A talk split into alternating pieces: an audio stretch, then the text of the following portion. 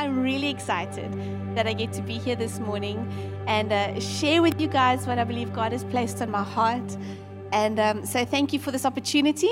It's so good to see all the smiling faces. I'm looking around now. Morning, everyone. It's really great to have you guys here. If you don't know me, my name is Alison. I'm married to the amazing Milo. And together we get to lead Prodeo Church, which is such an awesome privilege. And it's just so amazing because I get to have you guys in my life, which is just beyond what I could ever thank God for. When we moved to Cape Town 3.5 years ago, is it only been 3.5 years? That's crazy. Feels like I've been here for 20 years. But it was like, I was just like, okay, God, we need, our family's not here now, yeah, you got to do it. And he said, it's okay, I'll give you a family. And he did, and it's you guys, so thank you. I'm going to get into it now. Let's get into the word, but can we pray first? Can you guys just bow your heads with me? And Lord, we just thank you this morning for your word. Thank you that it is truth. Thank you that it is life. And I pray, Father, that you would take my words this morning and that you would impart it into our hearts, Lord. I pray whatever it is that you need to say to us, that we would hear it, Father God. So I just speak your blessing over this morning's word. And Holy Spirit, would you come and have your way amongst us? In Jesus' mighty name, amen. Alrighty, let's get into it. So last week was Easter. It feels like that feels like a lifetime ago as well. Have you guys recovered from the chocolate rush? I don't know. Did your kids eat as much chocolate as my kids ate? Jaden finished his yesterday. I couldn't believe that his actually lasted a week. I think he forgot that he put it in the freezer. Yesterday he's like, hey. So it is official. The Easter rush is over. I will confess this morning that on Monday my kids had chocolate for breakfast. They didn't even ask. I just came through and they were all sitting eating Easter eggs. I was like, guys, they're like, what? It's Easter. So that is over. It is done. But what is really awesome is that the message of Easter isn't over and it isn't done. It's not a once-a-year kind of message. It's an every day, every moment, every single thing that we do. And so it's the message that should carry us through and change everything that we do and the way that we live our life. And so we were planning to end our Jesus series last week. I think Milo said it was the final, right? Surprise, we didn't. Because Jesus is so amazing, we had to squeeze one more message in.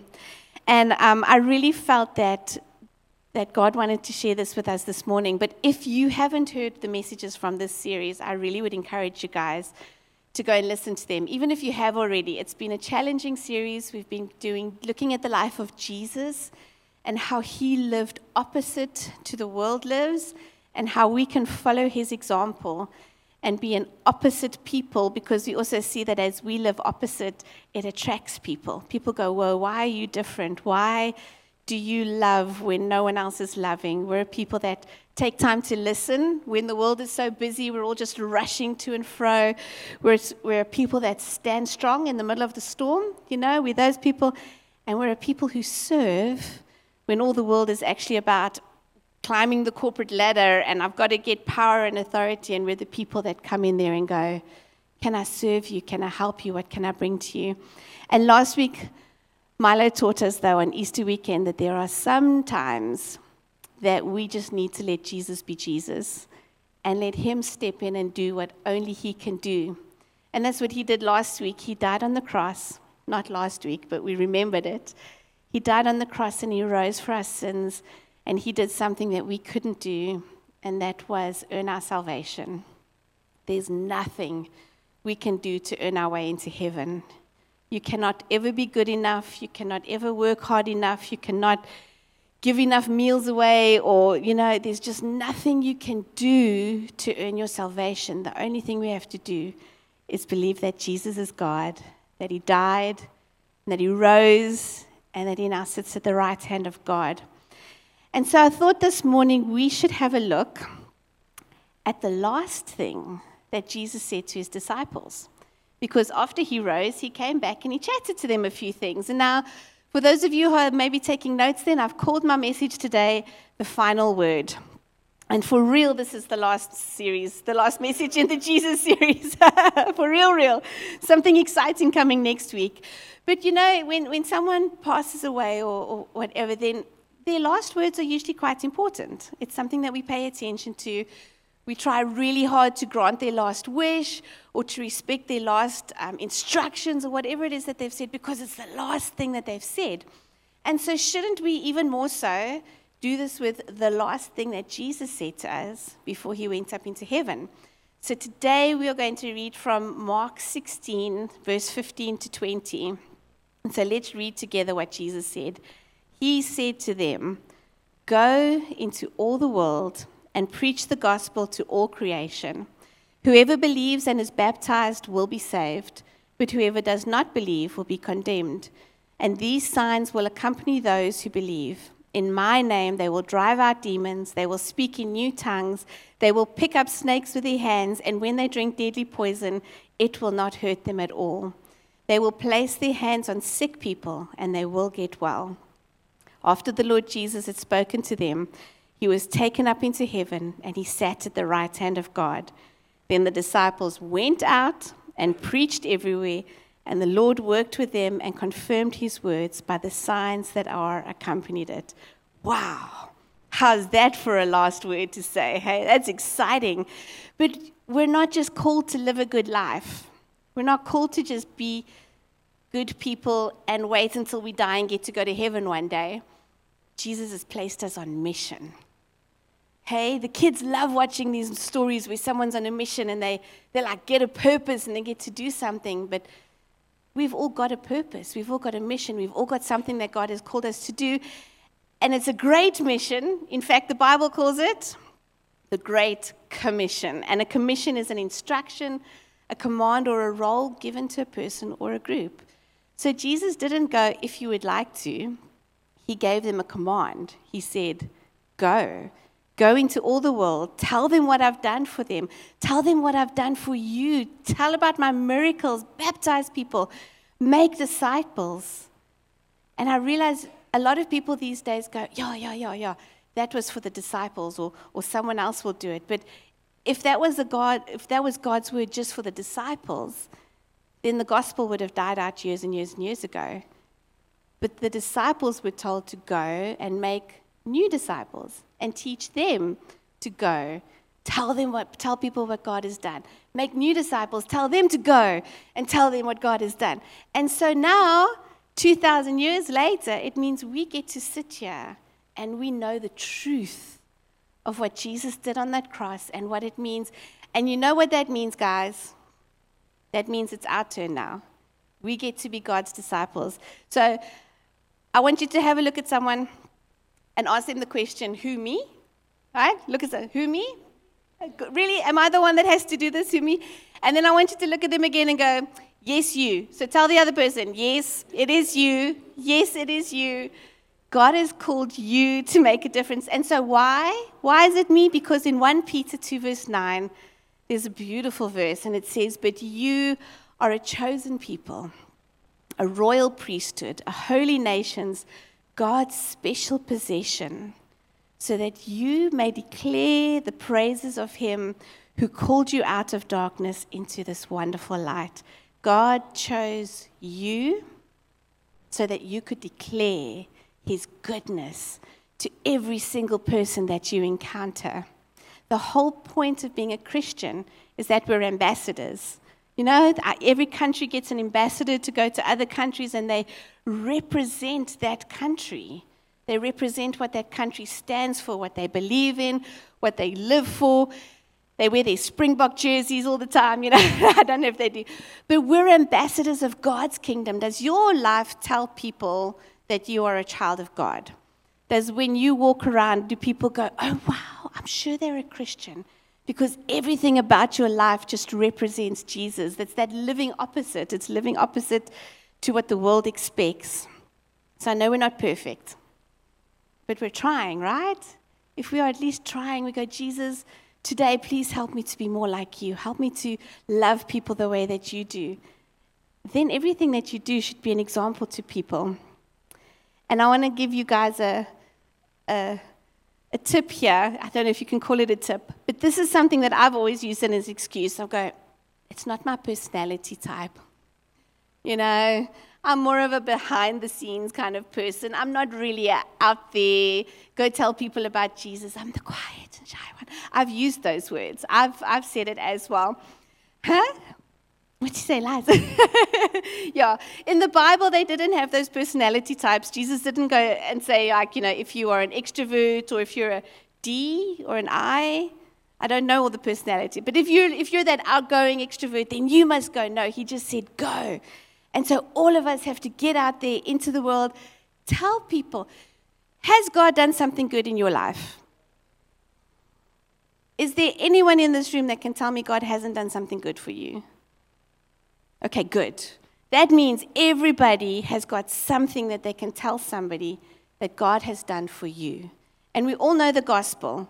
Jesus died, he rose again, and he lives. And he gave us power and purpose. So that's all you have to do. So now we're going to look at the how-to. Okay, very practical message today. The how-to of sharing the gospel with someone. And now we can't all jump on a plane to India or China and go share the gospel out there. Although I think that would be amazing. And I do believe that there are people in this church that will get to do that. So if you feel that God is calling you to another country, go for it. Come and tell us first so we can pray for you. But he has called people to go out there. But for most of us, our sphere of influence is the people that we encounter every day. It's your hairdresser. It's the lady at the teller. It's your friends. It's the parents that you see at school when you're picking up your kids. It's your co-workers. It's your family. Those are the people that we get to encounter and encourage every day. So Milo told us last week that we are to be the salt. It's a flavorless world, right? But you can't be salt unless you get out of the shaker. Salt doesn't do any good if it's just sitting in its little salt pot. And he also told us that we are the light to the world. And we're a city, the Bible tells us we're a city on a hill. Stop hiding your light. We had some crazy load shedding this week. Yeah? It was like 3 times a day some days. It was crazy. So it was a hectic week. But I remember waking up one night or early in the morning, and it was pitch black. And you sort of search for that little light, a little light anywhere that will show that the lights are on and that there's power in the house. But it was total darkness. And I remember going, oh, I'm not going to have coffee this morning, you know. And I felt just like, but you know, we live in a dark world. And people are just looking for the smallest light that would mean that there is hope for them. And I really believe that as the church, we need to stop being in load shedding mode. We're just hiding our lights. We're keeping ourselves comfortable. I don't know what we're saving our energy for. Like Eskom saving it something. We don't need to save our energy up for a special day or anything. Every moment, no matter how small that light is, when you see it, you're like, yes. And when people see your light, that sparks a yes in them, you know. People shouldn't be able to come into your presence without experiencing Jesus, without experiencing the overflow of what he's done. And so I'm trying to be myself more intentional about living a life bigger than just myself, bigger than what makes me comfortable. You might not believe me, but I am actually shy. This is my family. You guys are my safe place. So I'm not shy with you guys. But in the world out there, I can get quite shy, and I would rather stand on the outside of the crowd and just, like, watch what's happening than get right into the middle of a crowd and, like, ah. I find my safe place, and then the people I know and I like. Yeah, that's where I'll stand. But Milo, he will talk to anyone.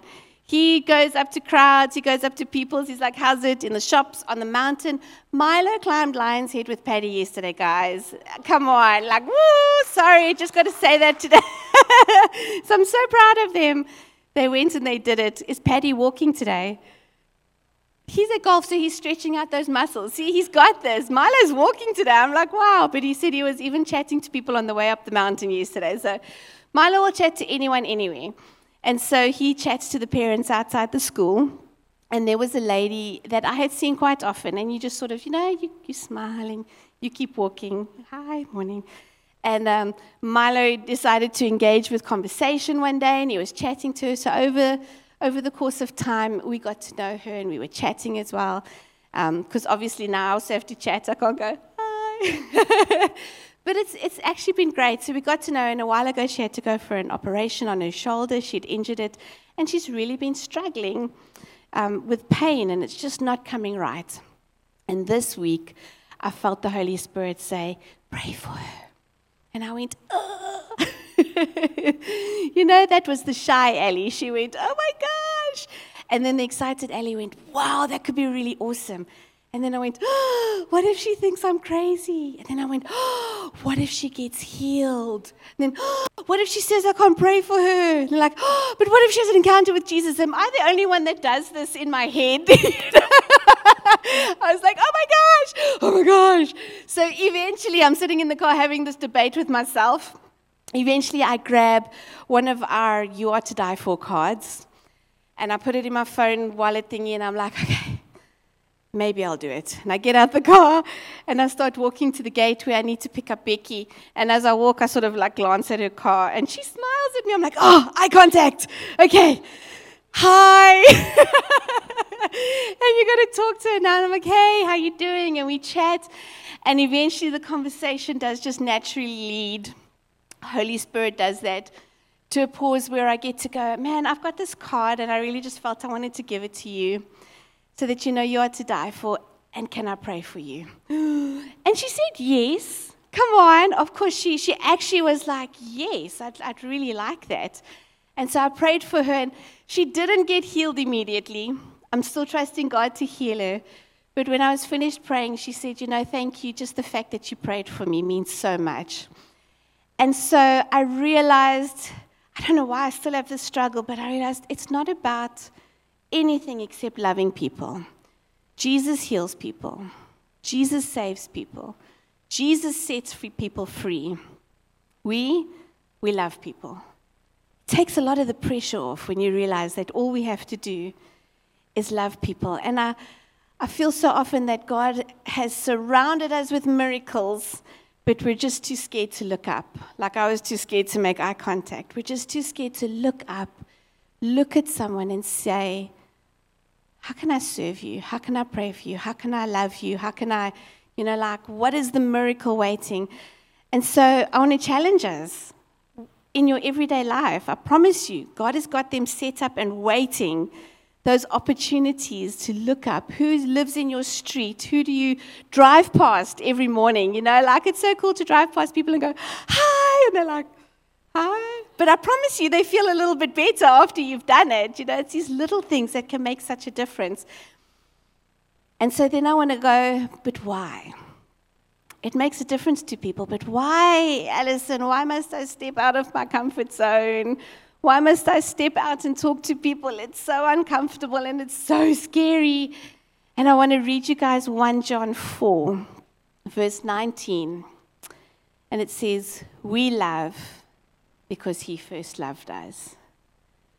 Jesus has done such an amazing thing for us. God has done everything for us.